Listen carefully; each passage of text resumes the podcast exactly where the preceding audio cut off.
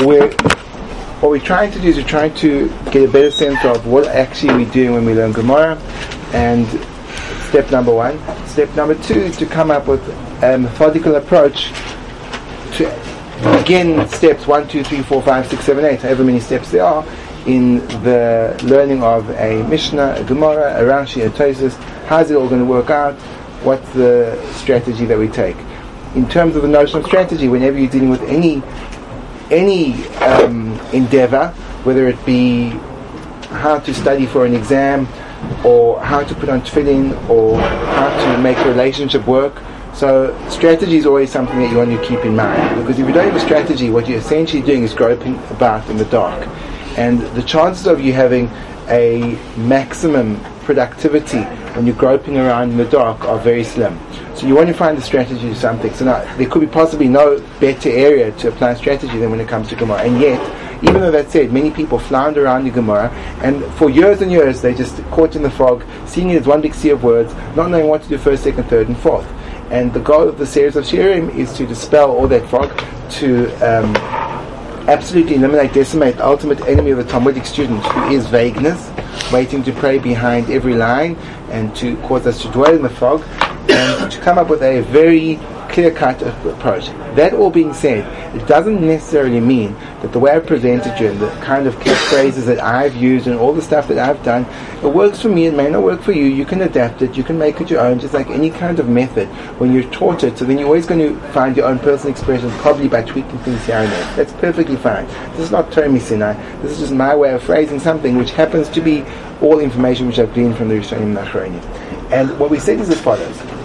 Um, that after discussing the ultimate principle of what Gemara learning is about, which we said just as much as tennis is bounce hit, and the ultimate klal of basketball is, it's important to Doesn't think about. Exist. It's, it's interesting because, you know, after Tim Gallwey wrote The Inner Game of Tennis, he then went on to teach himself golf, using his method of how he, how he, he coaching himself, and then wrote The Inner Game of Golf. When's when's where's where's the golf win? I need it. I think it's recording. Ben, I play golf. Ben's ah, golf. But Ben's a way big golf. So so, golf. so he actually yeah so so the, those are all individual aspirations. They're team. They're not team sports. So you could make an inner game of shooting a basketball, great. But playing a team sport, I don't think I, I, I would imagine that you could. Really? But okay, but think about it. But think about it. But think about it. Think about it. But the ultimate klal of, just like Natan, the ultimate klal of tennis is bounce, hit, bounce, hit. The ultimate klal of learning Gemara is read, think, read, think. As opposed to other texts where it's to read, read, read, read. Here it's read and think, because the text itself makes no sense. Because the reason why Gemara is presented in the form that it's presented is to teach us how to think. And therefore, if you read it as a text and your expectation is, this is going to give me information, no, it's not going to give you information. It's going to teach you how to process information. So it's going to be deliberately cryptic. It's going to be ambiguous. It's going to leave out background information. It's going to have f- half-finished sentences. Because all that stuff is the most basic food for your brain. In terms of giving you the information on the spot, it is terrible for that, absolutely. So if you come into the wrong mindset and you're looking for Gemara as a mechanism of providing you with information, it, you, your, your frustration levels grow to new heights. But if you're there saying, okay, this is going to be hard, because this is going to get me to switch on my brain on volume number three thousand, you go, okay, so I get, and so this makes no sense, this makes no sense, I don't understand, what could this mean, what does this mean? And you translate it, and then it's cryptic, and you try again. So there's essentially what comes out. This is an amazing point. That if we can just cut that aircon, please. When I say aircon, I mean air depriver. off, off, off, off, off. Air please. Depriver. Good job. So when you when you come to Gemara, you'll start to realize. I don't know if you've realized this already. That the Gemara is fundamentally a completely unfinished text, which means there's no such thing as a Gemara. There's no such thing as a Gemara, because there are not enough words on the page for a complete thought process to be spelled out. And that's why the Rishonim their relationship, even if it's the Rashbam and Tosfos, their relationship to the Gemara is not something on the side, it's something within. What the Rishonim do is they fill in the gaps which are missing in the text. But essentially, before we get into the Rishonim, that's what we should do. And that's why you can fill in those gaps in a number of different ways. And therefore, when you've got a Gemara that the Rashbam comments on, and Tosfos comments on differently, it's not that you have now a Gemara with the Rashbam and a Tosfos. You've got a Gemara which looks like this through the eyes of the Rashbam, and a Gemara that looks like that through the eyes of the Tosfos. They're two radically different Gemaras. And they're two radically different Shasim.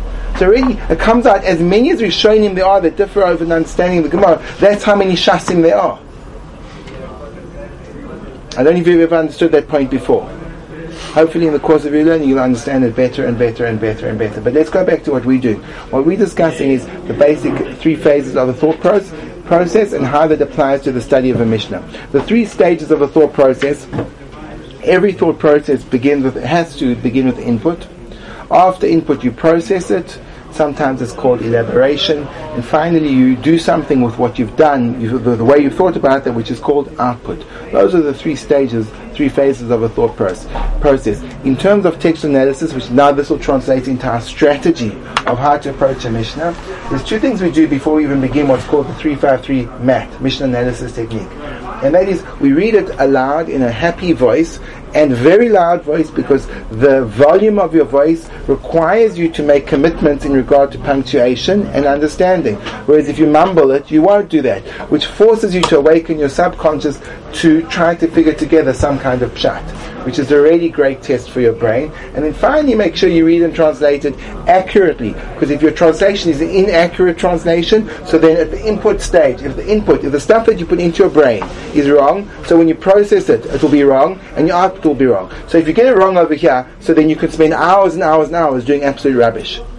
And that's why it's absolutely absurd that people attempt to learn Gemara without a solid knowledge of Hebrew grammar. Because basically what you're saying is, my input will never be correct, which means I'll never ever be able to learn anything in my entire life. Because since that's the basic point, the starting point of everything I do thereafter, if that is corrupted, everything else will be corrupted.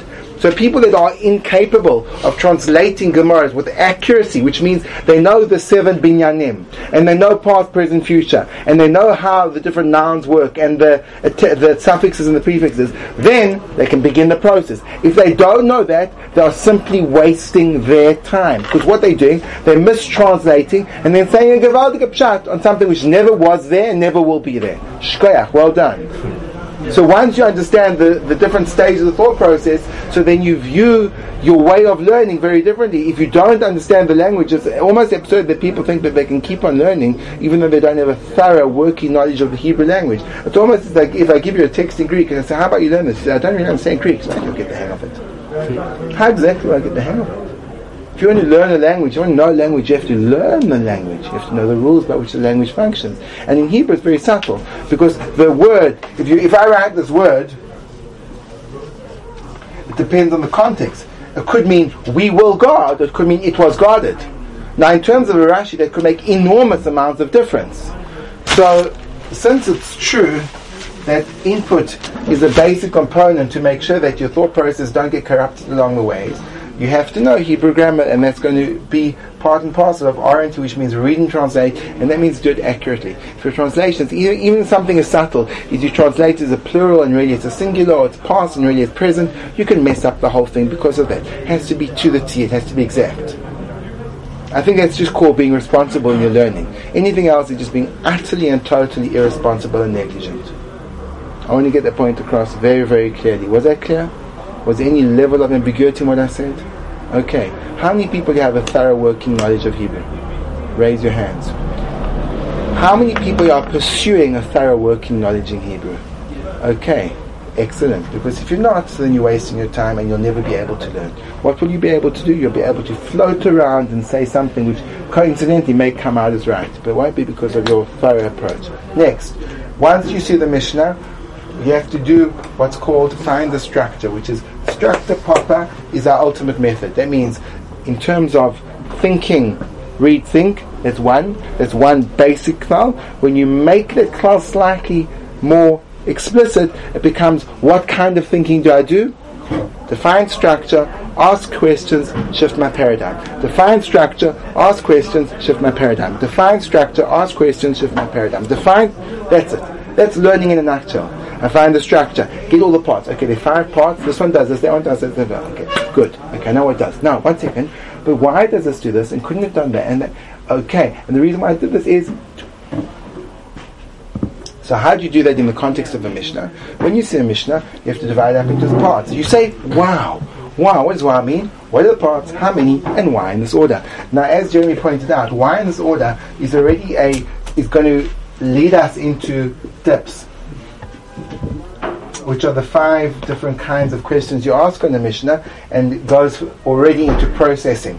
It's a kind of the bridge between simple reading comprehension, which is a lower order thinking skill, Sean, reading comprehension is lower order thinking skill means that I have the capacity to read through the words, translate them, and tell you what I've read through and translated. But when you get onto processing, so then you start to go into the, it's intratextual, but you start to figure out the way that the different parts of the text relate to one another and what they're doing. You look for extraneous facts, et cetera, et cetera, et cetera. Yes, David. Does PO, PAPA, a PO, does that stand for power investigating? Is that what that says? Power questioning. Power structure question. Stands for structure. Power questioning, paradigm shift. Struct. Structure, popa. Structure, popa. Get the structure. Power question. Shift your paradigm. Get the structure. Power question. Shift your paradigm. Get the structure. Power question. Okay. Comes to Mishnah. Get the structure. Power questioning. Shift your paradigm. Comes to the Gemara. Get the structure. Much more complex than the Mishnah. Much more complex than the Mishnah. Ask the question. Shift your paradigm. Comes to Rishonim. Get the structure. Power questions, shift your paradigm. Comes to Tosfos, get the structure. Power questions, shift your paradigm. If we don't get the structure, not beginning. If you don't translate it right, not beginning. Nothing. All this stuff happens only afterwards, afterwards. The structure's crystal clear. I can say to you explicitly, there are six parts. It starts off with this, then this, then this, then this, then this. Okay, now we begin. But if it's, yeah, it's talking about something. Ah, do you know what? Why does it? Why are you opening your mouth? Are you insane? Meaning you're not saying. Okay, you're with me, Joey. I want you to be with me. Good. So when you have the Mishnah, now let, let's give us an example. This why why I sent you an example is we all learning Chezkas HaBatim over here, correct? So now Chezkas HaBatim. Lay all the parts. How many parts are to them? How, what are the parts? How many parts are there? Now, in the Mishnah, generally, generally, the way you describe the different parts, you need to come up with a vocabulary to label them. So, generally, the, the, the labels that you need to describe the parts of the Mishnah are not as vast as the labels that you need to describe the parts of the Gemara, because the Gemara's got a very different working mechanism to Mishnah. The working mechanism of Mishnah is a pretty straightforward working mechanism, even though it's contains huge amounts of information hidden underneath the surface. The, the standard working mechanism of your Mishnah goes like this. Scenario, ruling.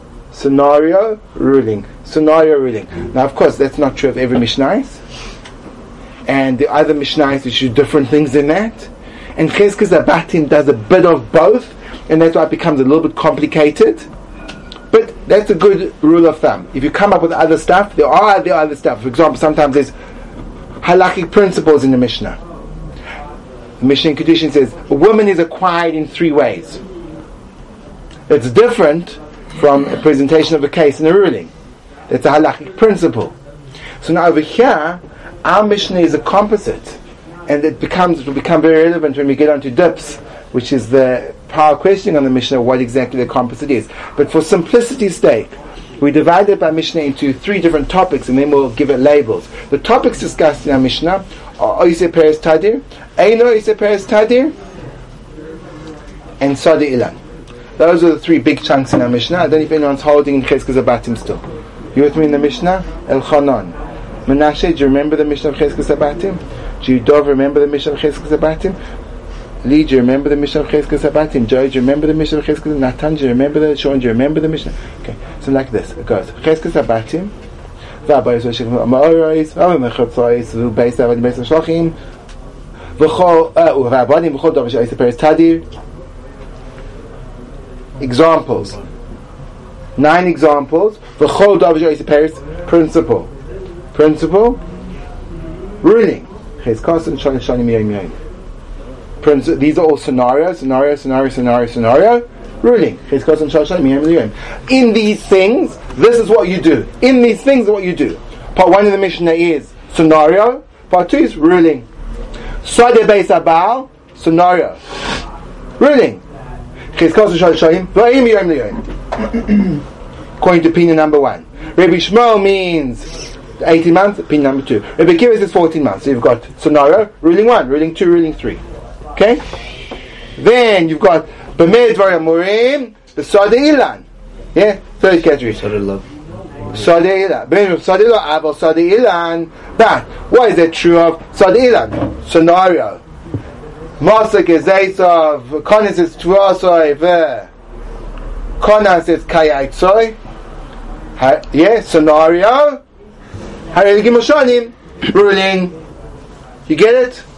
So now, when I say to you, the mission is divided up into parts, you can say, first part is consists of scenario ruling, second part is scenario ruling, ruling, ruling, third part is scenario ruling. But you'll see that this Mishnah, actually, when we start to discuss it, the scenario and the rulings and the actual structure is going to be a little bit more complex than all that. It's very different from a, from a normal, um, uncomplicated structure Mishnah. This is actually, in terms of its structure, a very complicated Mishnah. But in terms of labeling the parts, counting how many there are, and why in this order? So now, why in this order? We're not going to answer this question. I'll just throw it to you. In the order, the way the way the Mishnah orders is in follow, following ways: Oisei Peres Tadir, constant fruit producing, not constant fruit producing, and then Sadeh Ilan. So why in that order? Why not begin with Sadeh Ilan? Why why why start with?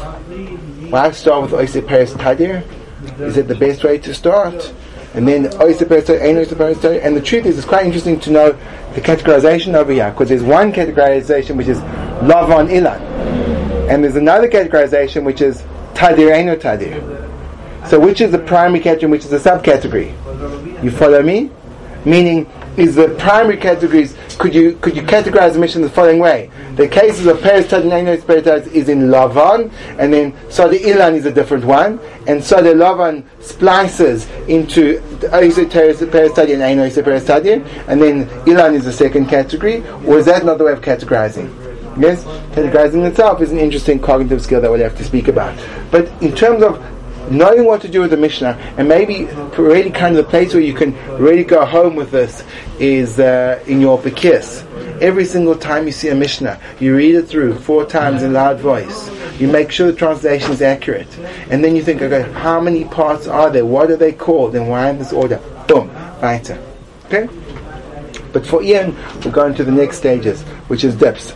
Now, D I Ps is how do you actually go into the analysis, into the processing of the Mishnah, and you ask yourself five different kinds of questions. D I P stands for details, illustration,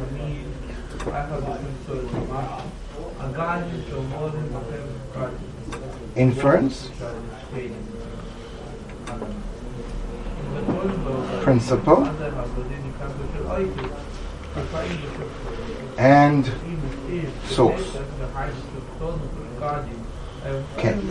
Now, each one of these allows us a different insight into the Mishnah. We'll begin with details. Details. Details. Sean, if you could stay with me, please. Rafaeli? Rafaeli. I was telling him to open the door a little bit. You're telling him to open the door a little bit just to get some fresh air? I do. Okay. Uh, does anyone else want the door open a little bit? I'd like a crack. It'd be nice. A crack? It looks like a crack's going to be nice. Um, Is that a crack? What are the I think you may be maybe overruled. Sorry, Akiva. But you, do you want my? I saw that. I saw that. Okay. Good. Lee. Good. Okay. So now. Details is the first thing you do when you when you've now gone and you've got the structure of the Mishnah clear, and you know how many parts there are, and you're relatively certain about how they interact with interact with one another. Now you go and you say details. When you see details, you have to go say, which is spelled S E Y. What do you say? You have to look for anything which is strange, anything which is extra, and when you find it, you have to ask yourself why. So strange, extra, and why. So you look through the Mishnah and you say, is anything strange in the Mishnah? Chezkas HaBatim, v'abertza shel v'amoris. Yes? Stra- anything strange, extra, why? Well, yes, yes, yes. Chezkas HaBatim, those first two words of the Mishnah, are extra. Because you could have just began. HaBatim, et cetera. You could have deleted those first two words. So that's extra. More than that, once you've got your topics out, delete all of those nine cases. Because once you've told me the principle of Chol Davar She'oseh Peres Tadeh, I will now apply it to anything which is produces peres on a regular basis and will fit under the category. So really, I could write my mishnahs like this. Chol Davar She'oseh Peres Tadeh, Chizkosim Shalosh Shanim Yoyim L'Yoyim. Boom! My mishnah's finished. Why do you have to say Chezkas HaBatim and then ah, Boris? So I took him like, why? I need three examples of water cisterns? I mean, grow up! Understand? So those are stra- extra, extra, extra, extra, extra. Yes? And why does it say, if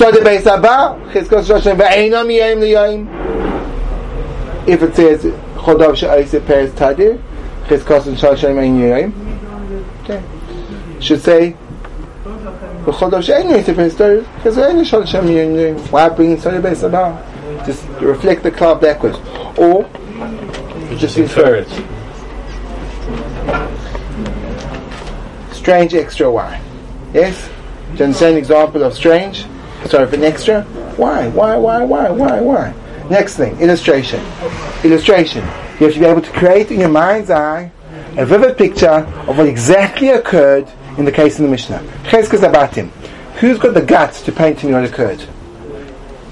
Now, if you haven't, if you haven't seen this in your brain until now, I mean you haven't learned the Mishnah. Chezkas HaBatim. What happened?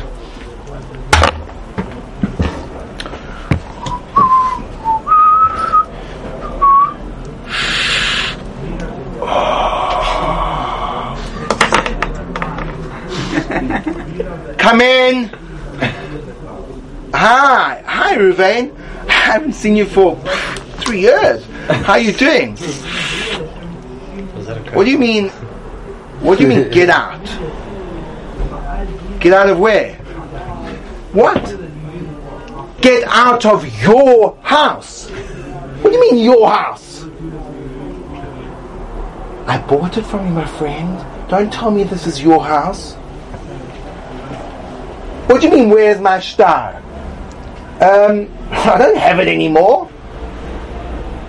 What do you mean you just throw away your title deed to the property that you own?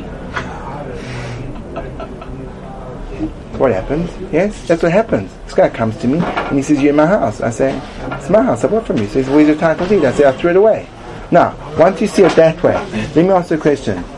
Let me ask you a question, Maddie. Yeah? If your parents own their property, do they have the title deed? How long have they lived there for? twenty-five years. Why didn't they throw it away after three years?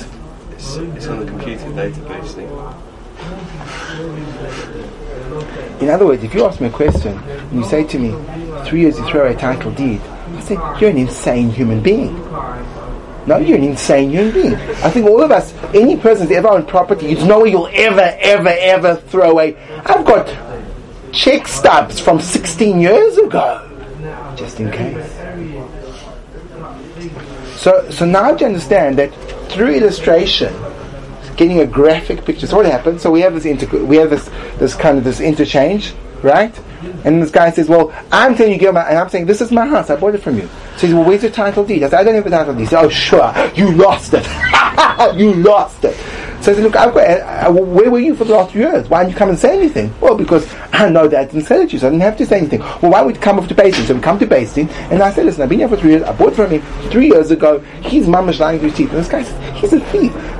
So who wins the case? Comes on the mission and says, I win the case. Why? Because I've been here for three years. But what's the reason behind that? Wait, but that's a scenario.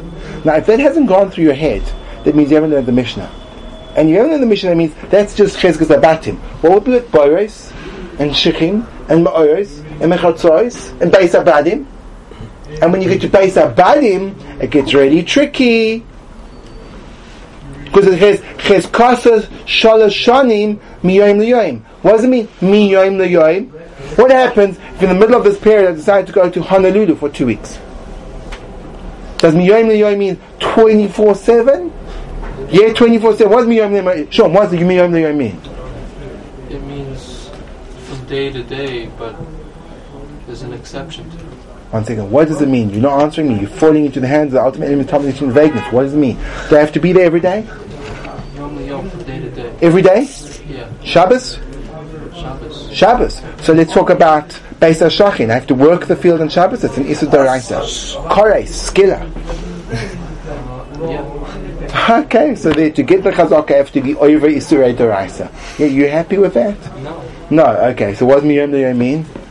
Um... Every day that you're able to work the field and you're available, you should do it. Okay, what happens if I'm sick? You get somebody else to do it. Yeah, I have to get someone else? I can't just lie in bed? Um, yeah. Ah! Do you understand? You don't know what the word Miyom L'Yom means. But you've learned this mission before, so where were you? Because you didn't do illustration. And you may have not noticed that all these things are extra because you didn't do details. Now let's go into inference. Inference is, if you tell me that Oisei Peres Tadir, if something which has is the, the fruits are constant, constant on a on a daily basis, so then I can infer because because again, Mishnah is written for inference. What you can infer from what's stated to what's not stated. So if it tells me that you require three full years if it does fruit every single day, so I can infer that if you don't fruit every single day, you don't require three full years. Boom. Why? Well, now it comes out that the second, based on inference, the second part of the Mishnah is superfluous.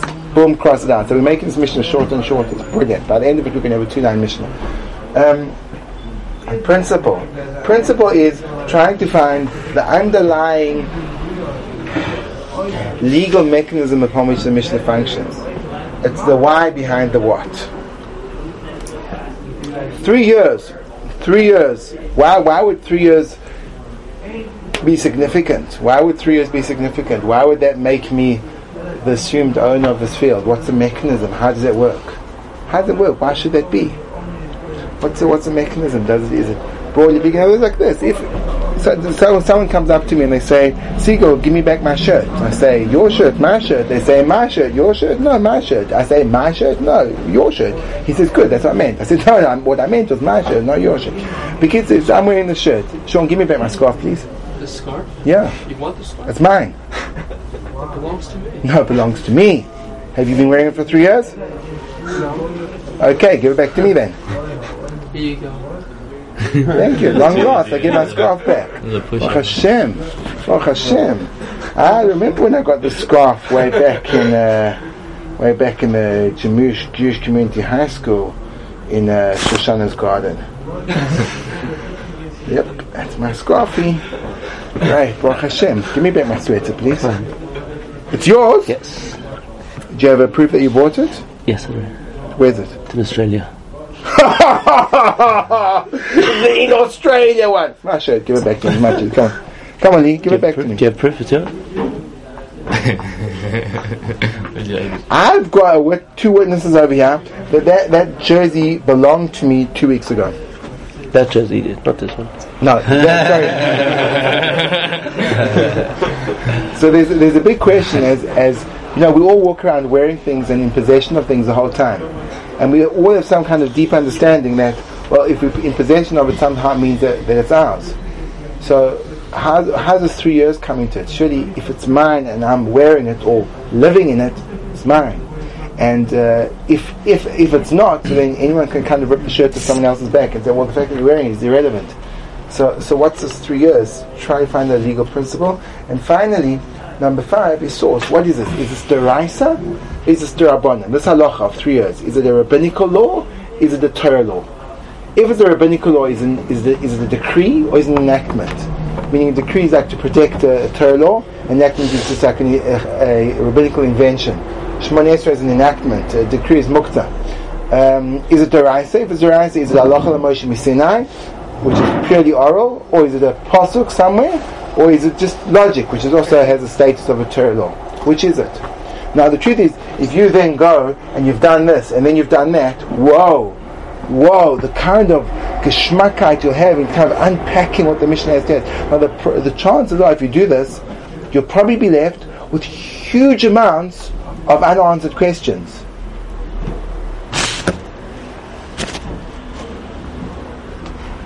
Okay, do you know what this is? Yeah. It's called a kli. If you have one of these and you want to fill it up, you can. Okay? Do you know what this is? Nothing. If you want to fill it up, you can't. A question is a kli. Once you have this, you can put in wisdom. If you don't have this, this question, so then there's nothing. Nothing goes in.